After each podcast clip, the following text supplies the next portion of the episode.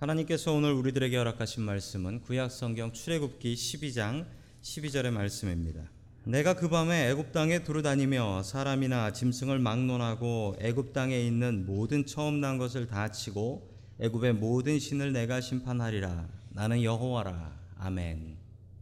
하나님께서 우리와 함께 하시며 말씀 주심을 감사드립니다. 아멘. 자, 우리 옆에 계신 분들과 인사 나누겠습니다. 반갑습니다. 반갑습니다. 인사해 주시죠.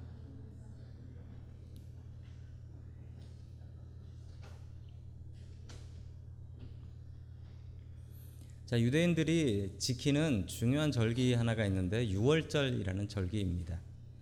하나님께서 직접 알려주신 절기입니다. 하나님께서 직접 지키라고 명령하신 절기입니다. 여러분 이 유월절을 우리가 어떻게 알고 또 어떻게 지켜야 할까요? 자, 첫 번째 하나님께서 우리들에게 주시는 말씀은 첫 번 것은 하나님의 것이다라는 말씀입니다. 첫 번 것은 하나님의 것이다. 요셉이 먼저 이집트로 이민을 갔습니다. 이집트로 이민을 갔고 그리고 그 이집트에서 잘 정착을 했습니다. 가나안 땅에 심한 가뭄이 들었고 이 가뭄을 피하기 위해서 요셉의 가족들은 이집트로 이민을 가게 됩니다.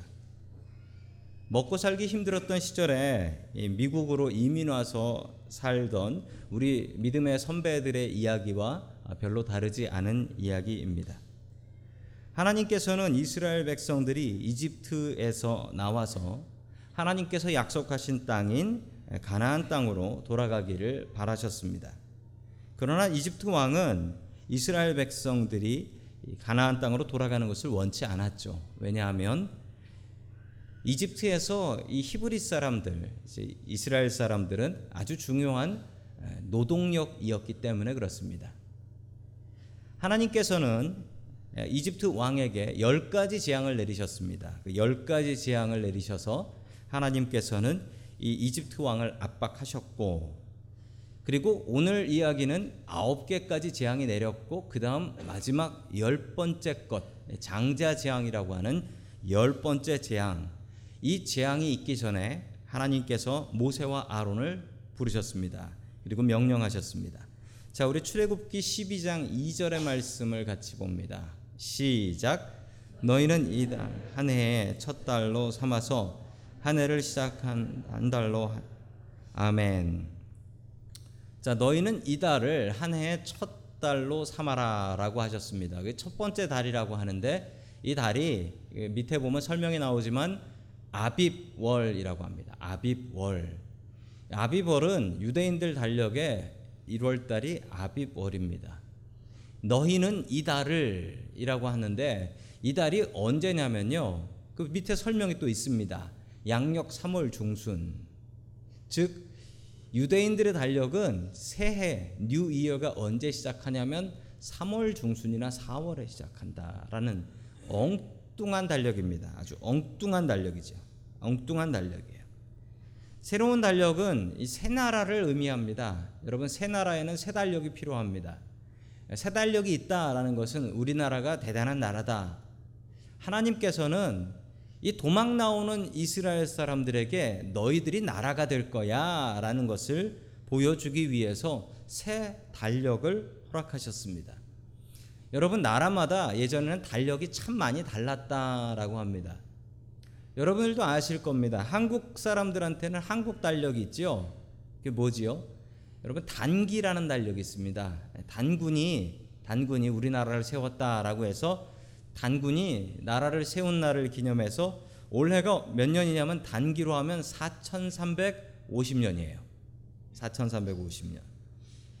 여러분 북한은 북한도 달력이 따로 있더라고요. 북한 달력은 뭐라고 써져 있냐면 주체라고 써져 있어요. 주체.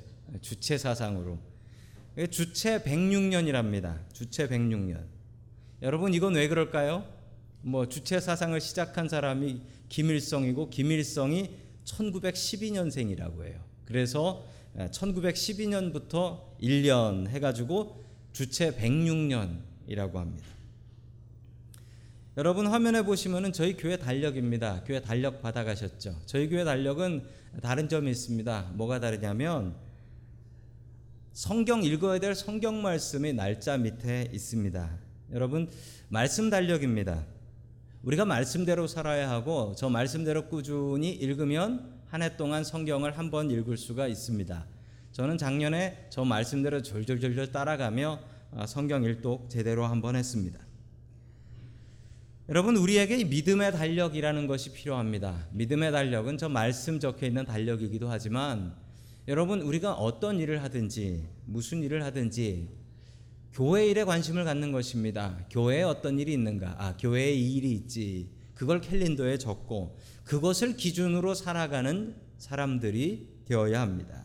여러분, 믿음의 달력이 우리의 삶의 기준이 될 수 있기를 주님의 이름으로 간절히 축원합니다. 아멘.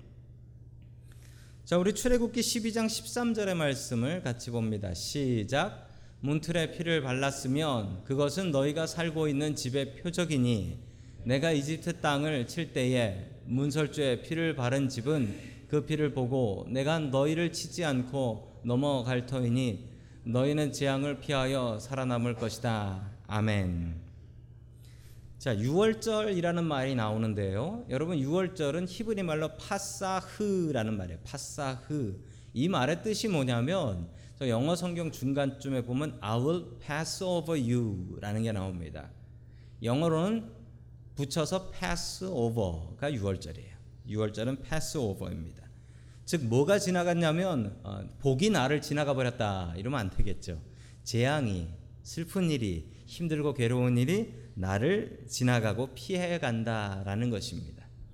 여러분 이런 은혜를 누려보신 분들은 참 많으실 거예요. 내가 살면서 그때 정말 사고 나고 죽을 뻔했는데 그때 하나님께서 그때 나를 지켜 주셔 가지고 내가 살 수 있었습니다라고 고백하시는 분들 있으시지요? 여러분 저한테도 몇 번 있었어요. 아이고 그때 잘못됐으면 죽었을 텐데. 그 고통이 저를 패스오버 지나가 버렸습니다.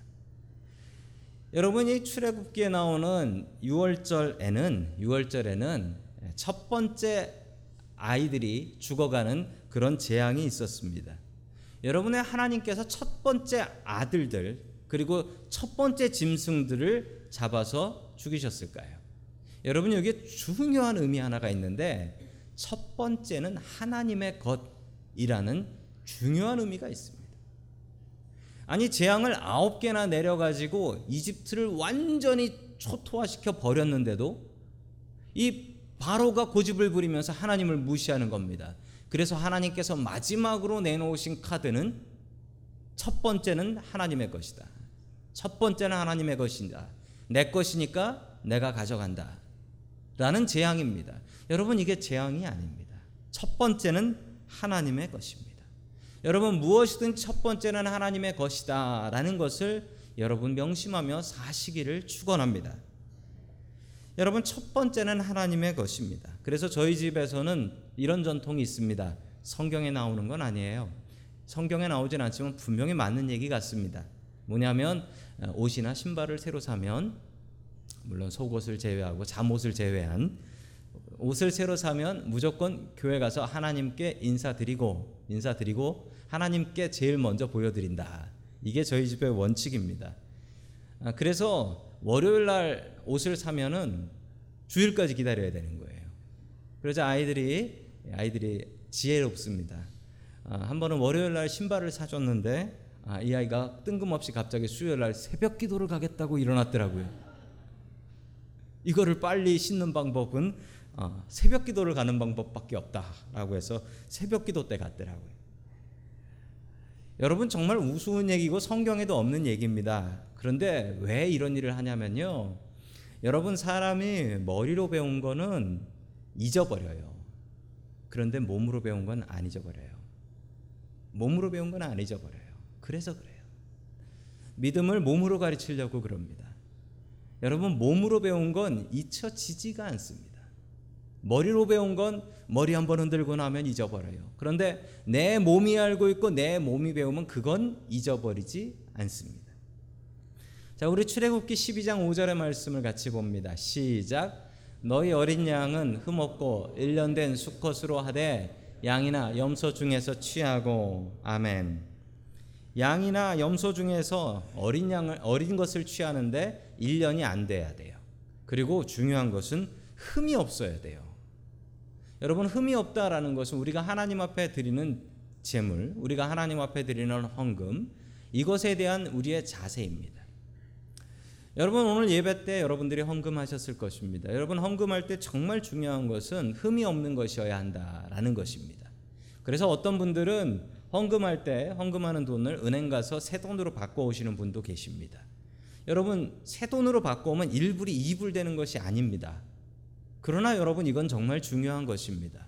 흠이 없게 하려는 그 마음. 여러분 하나님께서는 우리의 돈을 받으시는 게 아니고요. 우리의 마음을 받습니다. 그러므로 마음이 없으면 헌금은 우리의 재물은 재물이 아닙니다. 마음이 있어야 돼요. 우리가 드리는 것은 흠이 없어야 한다라는 것이 뭐냐면 당시 사람들은요.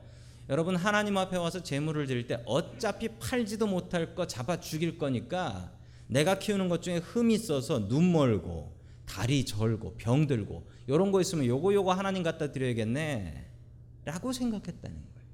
쓸모 있는 것이 아니 쓸 수 있는 것이 아니라 요거 요거 야 이거 뭐 팔지도 못할 거 요거 하나님 드려야겠네 라는 마음을 품었다라는 것입니다.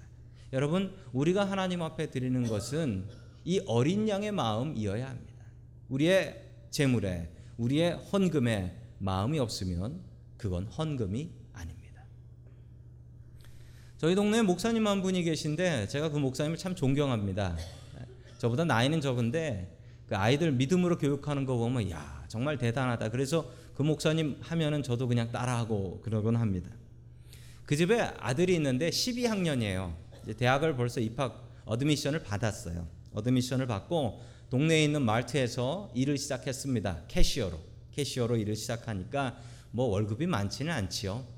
근데 첫 월급을, 받, 첫 월급을 받아서 뭘 할까라고 생각하는데 이 목사님이 아들한테 이렇게 얘기했습니다. 아, 첫 월급은 하나님 드려라. 첫 월급은 하나님 드려라. 하나님께서 너를 지금까지 키워주시고 이, 런 일을 할 수 있도록 건강을 주셨다. 그러니까 이건 부모님이 아니라 하나님께 드리는 게 맞다. 그래서 하나님께 드려라 라고 해서 이 아들이 하나님 앞에 첫 번째 월급이 작죠. 학생이 팔타임으로 일하고 택시 뛰면 그거 뭐 얼마 되겠습니까? 정말 귀하고 아까운 건데 이거 어떻게 할까 생각하는데 아버지가 시켜서 그렇게 했다라는 거예요. 그리고 두 번째 월급 때는 어, 엄마 아빠에게 선물해야 된다라고 가르쳐 주셨다라고 합니다. 여러분 하나님께서 저는 그 목사님 아들에게 복 주실 거라고 분명히 믿습니다. 왜냐하면 첫 번째 것 하나님 앞에 귀하게 드렸으니까요. 여러분 내 인생에 받는 월급 중에 가장 작은 월급은 언제일까요? 첫 월급입니다. 첫 월급이에요. 그런데 첫 번째 것은 하나님 것이야라는 마음으로 귀하게 드렸으니 어찌 하나님께서 기뻐하지 않으시겠습니까? 얼마 전에 저희들 송구영신 예배를 여기서 드렸습니다. 송구영신 예배는 한해 마지막 시간과 한해 시작하는 시간을 하나님 앞에 드리는 것입니다. 여러분 처음 것은 하나님 것이기 때문에 그렇습니다. 여러분 우리가 새벽 기도하는 이유가 뭡니까? 그 이유는 첫 번째 시간은 하나님의 것입니다. 라는 그 마음으로 하나님 앞에 드리는 것이 아니겠습니까? 여러분 여러분이 주무시기 전에 제일 마지막으로 하는 일이 무엇입니까? 여러분 그 일이 하나님 앞에 기도하는 것이어야 합니다. 여러분 아침에 일어나서 제일 먼저 하는 일이 무엇입니까? 여러분 그것은 기도여야 합니다. 하나님 오늘 하루를 일어날 수 있게 도와주셔서 감사드립니다. 여러분 처음 것은 하나님의 것입니다. 모든 처음 것은 하나님의 것이니 처음 것을 하나님 앞에 기쁜 마음으로 드릴 수 있는 저와 여러분들 될 수 있기를 주님의 이름으로 간절히 축원합니다. 아멘. 두 번째 하나님께서 우리들에게 주시는 말씀은 나누며 살라라는 말씀입니다. 나누며 살라. 유대인들은 지금도 유월절을 지키는데 잘 지킵니다. 근데 유월절 지키는 모습이 참 비슷해요. 우리들하고. 뭐가 비슷하냐면 명절을 지킬 때는 가족들이 다 같이 모입니다. 가족들이 다 같이 모이고 또 뭐가 있어야 되냐면 가족과 함께 음식이 있어야지요. 음식. 그래서 여러분 명절 때는 맛있는 음식을 먹습니다. 우리나라에도 설날에는 떡국을 먹죠. 떡국을 먹고 추석 때는 송편을 먹습니다. 유대인들은 6월절에 특별한 음식을 먹는데 이게 조금 달라요. 뭐가 다르냐면 명절에는 맛있는 음식을 먹어야 되는데 6월절에는 일부러 맛이 없는 음식을 먹어요. 일부러 맛없는 음식을 먹는 거예요. 왜 그래야 할까요? 자, 우리 하나님의 말씀 봅니다. 출애굽기 12장 3절 말씀 같이 봅니다. 시작. 이 회중에게 알리어라. 이달 각 가문에 어린 양 한 마리씩 곧 한 가족에 한 마리씩 어린 양을 마련하도록 하여라. 아멘. 가족별로 모여서 유월절을 지키는데 양 한 마리를 준비해야 됩니다. 이 그런데 문제가 있습니다. 가족이 많으면 음식이 부족하겠지만 두 마리 잡으면 되겠죠. 아니면 못 먹겠거나. 그런데 가족이 부족하면 어떻게 될까요? 음식이 남겠죠. 음식이 남으면 어떻게 해야 될까요? 자, 그런 경우를 대비해서 하나님께서 말씀하셨습니다. 우리 4절 말씀 봅니다. 시작. 한 가족의 식구 수가 너무 작아서 양 한 마리를 다 먹을 수 없으면 한 사람이 먹을 분량을 계산하여 가까운 이웃에게 그만큼 사람을 더 불러다가 함께 먹도록 하여라. 아멘. 나눠 먹으라는 겁니다. 이웃을 불러서 나눠 먹으라. 즉 6월절은 나와 하나님과 지키는 절기가 아니고 여러분 이 6월절에는 누구를 생각하라? 우리의 이웃들을 생각하라라는 것입니다. 나눔의 의무입니다. 나누고 살라라는 거예요. 크리스찬은 분명히 나누면서 사는 사람이 되어야 합니다. 자, 계속해서 출애굽기 12장 10절의 말씀을 같이 봅니다. 시작. 그리고 너희는 그 어떤 것도 다음 날 아침까지 남겨 두어서는 안 된다. 아침까지 남은 것이 있으면 불에 태워 버려야 한다. 아멘. 절대로 음식을 남겨서는 안 된답니다. 아침까지 남은 것이 있으면 불에 태워서 버려야 되는데 고기를 불에 태워 버려야 돼요. 불에 태워 없애야 되는 건데 여러분 고기를요 불에 태워서 없애려면 나무를 얼마나 주워다 떼야 될까요? 그래도 남잖아요. 고기를 불에 태워서 없애려면 나무를 얼마나 가져다가 불에 떼면 이게 다 없어질까요? 여러분 이게 엄청나게 귀찮은 일입니다. 고기를 불에 태워서 없애라면 이건 엄청나게 귀찮은 일이에요. 여러분 이 아까운 음식을 어떻게 해야 될까요? 불에 태우기 귀찮으면 이렇게 해야 됩니다. 실컷 먹든지 아니면 이웃하고 나누든지. 버리는 게 더 힘들어요. 왜 하나님께서 이렇게 핸디캡과 페널티를 주셨을까요? 그 이유는 귀찮으면 나눠라. 귀찮으면 나눠라. 생각나는 모든 사람 다 불러서 다 나눠 먹어라. 여러분 이게 하나님의 명령입니다. 나누면서 살아야 됩니다. 하나님의 뜻은 나눔입니다. 그 감리교를 창시하신 요한 웨슬리 목사님께서 부흥회 때 이렇게 설교를 하셨답니다. 뭐라고 설교하셨냐면 첫째, 첫 번째 하나님 주시는 말씀은 여러분 하나님의 복을 받아서 큰 부자 되십시오. 그때 교인들이 다 아멘 하더래요. 둘째 하나님께서 주시는 말씀은 하나님께서 주신 돈을 많이 저축하십시오. 그랬더니 교인들이 다 아멘 하더랍니다. 마지막으로 하나님 주시는 말씀은 그 돈을 하나님과 이웃을 위해 다 쓰고 죽으십시오. 그때 아무도 아멘 안 하더랍니다. 여러분 그러나 이 설교가 정말 잘한 설교입니다. 성경의 메시지가 이거입니다. 하나님과 이웃을 위해서 다 쓰고 남기지 마라. 나눔은 하나님의 명령입니다. 하나님은 우리의 아버지이십니다. 여러분 하나님을 내 아버지라고 하지 않고 우리 아버지라고 하는 이유가 뭘까요? 나 말고 형제 자매들이 있다라는 얘기입니다. 내 아버지면 나만 하나님 아들이에요. 근데 우리 아버지 하면 여러분 우리 모두가 같은 아버지의 자녀들입니다. 그렇지요? 여러분 그런데 교회 밖에 있는 사람들 길에서 만난 홈리스 노숙자들 이런 사람들은 아버지가 다릅니까? 똑같은 하나님 아버지입니까? 똑같은 하나님 아버지 아닙니까? 여러분 같은 자식입니다. 형, 동생, 언니, 동생입니다. 여러분 그러면 그 아버지의 명령대로 나누는 것이 마땅하지요. 요즘 비가 많이 옵니다. 정말 많이 오네요. 지난번 노숙인 봉사를 나가는데 걱정이 됐습니다. 비바람이 너무 쳐서 나눠 드리는 것도 문제지만 캐노피를 치면 캐노피가 그냥 날아가 버릴 거예요. 이거 어떻게 하지요? 걱정을 하다가 아이디어를 내셨습니다. 뭐냐면 투고 박스 사서 투고 박스로 나눠 주자. 안 나갈까도 생각해 봤지만 안 나가면 안 됩니다. 왜 안 되냐면 비가 와도 배고파서 저렇게 나와 있는 사람들이 있으니까요. 저런 사람들이 있어요. 그러니까 나갈 수밖에 없지요. 그래서 투고박스 사와 가지고요. 투고박스에 잘 싸 가지고 밑에는 밑에는 치킨숲 그 위에다가는 빵을 하니까 참 좋은 게 빵이 따뜻하게 데펴져서 먹기 좋더라고요. 그래서 저걸 처마 밑에 가서 노숙인들이 먹었습니다. 저렇게 포장해서 저희들이 수고하고 애쓰는 이유가 무엇이겠습니까? 하나님께서는 나누며 살라라고 명령하셨기 때문입니다. 비가 와도 그 비 맞으면서 먹으러 나와 있는 사람이 있으니 비가 와도 바람이 불어도 천둥 벼락이 쳐도 나가야 될 것입니다. 하나님의 명령이 나누는 삶이기 때문에 그렇습니다. 2014년에 켄터키 루이빌에서 있었던 일입니다.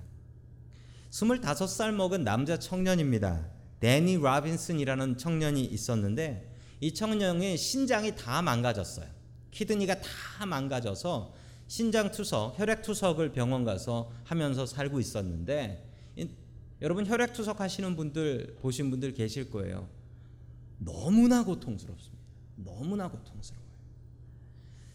마지막 하나의 희망은 신장을 다른 사람 신장을 이식받는 것인데 문제가 생겼습니다. 가족들을 다 체크를 해봤는데 가족들 누구도 이 데니하고 신장이 매치되는 사람이 없는 거예요. 맞는 사람이 전혀 없었어요. 어떡하나 고민하다가 이 데니의 어머니가 그 local radio station에 지역 방송국에 가서 방송하는데 거기서 자기의 안타까운 사연을 얘기했어요. 내 아들이 있는데 내 아들을 살려야 되는데 내 아들 살리려면 뭐라도 주고 싶은데 내 신장이 맞지가 않아서 줄지 못한다고. 안타까운 이야기를 했습니다. 그런데 그때 그 지역에서 운전을 하면서 가고 있었던 크리스찬이었던 여자분이 있었습니다. 애슐리 맥킨타이어라는 여자분이었는데 운전을 하다 그 얘기를 듣다가 그에게 자신의 자신의 마음이 뛰기 시작했어요. 하나님께서 나누며 살라라고 명령하셨는데 내가 나눌 수 있으면 나눠야지. 나한테 두 개 있는데 하나 떼서 주지 뭐. 그래서 이 여자분이 자기 생일날 자기 생일날 다른 사람에게 생명을 주겠다고 자기 생일날 병원에 가서 내 신장이 데니하고 맞는지 체크 좀 해주십시오라고 부탁을 했는데 정말 기가 막히게도 친척도 안 맞는데 이 여자분이 맞는 거예요. 이 여자분이 맞아요. 그래가지고 주저하지 않고 그럼 내 신장을 최대한 빨리 저 청년에게 주십시오 라고 해서 수술을 잡고 아, 수술해서 수술이 잘 됐어요. 그래서 너무나 건강하게 살 수 있게 되었답니다. 이 댄이라는 남자 청년은 너무 고마워서 나한테 이 신장을 주신 분이 누구인가 만나보고 싶었습니다. 그 신장 기증자를 찾아보았는데 그랬더니 애실, 애슐리 맥킨타이어라는 여자분이었던 것이죠. 그런데 이 두 분이 어떻게 됐냐면 예, 이 두 분이 예, 결혼해서 애 낳고 잘 살고 있습니다. 어, 그래서 미국 신문 기사에 이렇게 나왔어요. 예, 여자는 신장을 줬고 남자는 마음을 주었네. 라고 이렇게 나왔습니다. 어, 참 귀한 일이지요. 나눔을 실천했더니 하나님께서 더 큰 복을 주셨다라는 아름다운 이야기입니다. 여러분 하나님께서는 우리에게 나눔을 명령하십니다. 6월절이라고 절기 만들어 주셨는데 알고 보니 이웃을 섬기라고 주셨던 절기였습니다. 오늘 하나님의 귀한 말씀처럼 여러분들도 나눔을 실천하며 살아갈 수 있기를 주의 이름으로 간절히 축원합니다. 아멘. 세 번째 마지막으로 하나님께서 우리들에게 주시는 말씀은 은혜를 기억하라라는 말씀입니다. 은혜를 기억하라. 이 한국 사람들한테 좀 문제가 있다라고 합니다. 한국 사람들이 참 좋은 점이 많은데 한국 사람들의 문제는 너무 쉽게 잊는답니다. 너무 쉽게 잊어서 나쁜 일이 자꾸 반복이 된대요. 너무 쉽게 잊는 게 한국 사람들의 큰 문제다라고 지적하는 외국인의 이야기를 들었습니다. 여러분 하나님께서 우리에게 기억하라고 명령하십니다. 우리한테도 큰 문제가 있는데 그것은 하나님의 은혜를 너무나 쉽게 잊어버린다라는 것입니다. 하나님께서 보호해 주시고 하나님께서 살려 주신 기억들이 있는데 여러분 그걸 잊어버립니다. 잊어버리고 이렇게 생각합니다. 세상에 나만 보호하시나? 세상에 많은 사람들 보호하시되 나만 그런 것도 아닌데 왜 나만 특별히 감사해야 되지?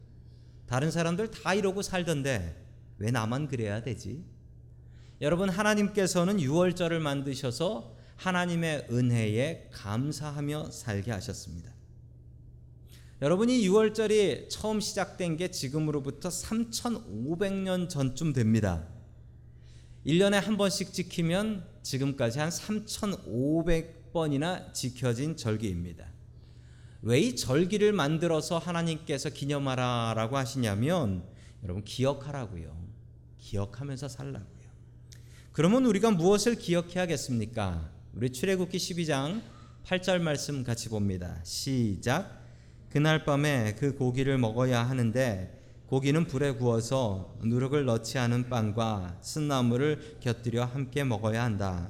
아멘. 고기를 먹을 때 누룩을 넣지 않은 빵과 쓴나물을 같이 먹어야 한다라는 것입니다. 여러분 빵에 누룩이 없으면 어떻게 되냐면 빵이 맛이 없어집니다. 왜냐하면 빵이 그렇게 부드러운 이유가 그 누룩 이스트라고 하죠. 그게 들어가 가지고 부풀려 줘 가지고 빵이 그렇게 부드러운 건데 이 누룩이 없으면은 빵이 어떻게 되냐면 여러분 유대인들 아이들이 유월절 지키는 사진인데요. 저기에 보면 저기 머리에 들고 떼는 빵이 저희 유월절 빵입니다. 근데 저 유월절 빵이 뭐랑 비슷하냐면 저건 빵 같지 않고 그냥 비스켓 같아요. 바삭바삭 딱딱합니다. 그 이유는 누룩, 이스트를 넣지 않았기 때문에 그렇습니다. 왜 누룩을 넣지 않은 빵을 먹어야 되냐면요. 누룩을 넣고 빵이 부풀 때까지 시간이 걸리는데 얼마나 급하게 나왔으면 우리 조상들이 도망 나오는데 이런 빵을 먹고 나왔다라는 것을 가르치기 위해서 저 빵을 먹으라고 하는 것입니다. 쓴 나물을 같이 먹어줘야 되는데 여러분 아이들이 야채를 잘 먹습니까? 잘 안 먹죠. 그런데 여러분 쓴 나물을 먹으라 그러면 애들이 잘 먹을까요? 잘 안 먹겠죠. 아이들이 쓴 나물 먹으라 그러면 그럴 겁니다. 아니 왜 오늘은 이렇게 쓴 나물을 먹으라고 합니까, 아버지? 라고 하면 그때 아버지가 이렇게 얘기해요. 우리가 3,500년 전에 이집트에서 노예로 살았는데 힘없고 나라 없으면은 이 쓴 나물 평생 먹으면서 살아야 된다. 이렇게 가르친다라는 거예요. 여러분 대단한 교육입니다. 하나님께서 시키시는 교육은 머리로 배우는 교육이 아니라 입과 몸으로 배우는 교육이에요. 머리로 기억하면 잊어버립니다. 그런데 여러분 몸이 기억하면 안 잊어버려요. 아세요? 여러분 몸이 기억하면 안 잊어버려요. 이 중에 자전거 탈 줄 아는 분들 계실 것입니다. 자전거 탈 줄 아는 분들 계실 거예요. 나 어릴 적에 자전거 좀 탔다라는 분들 계실 겁니다. 그런데 그 중에 요즘 자전거 한번 타보셨습니까? 라고 여쭤보면 아, 요즘은 타본 적이 없다라는 분들 계실 겁니다. 그런데 그분들이 자전거를 타면 탈 수 있을까요? 없을까요? 100%탈 수 있습니다. 왜 탈 수 있는 줄 아세요? 몸으로 배웠으니까 그래요. 자전거를 머리로 배우는 사람은 못합니다.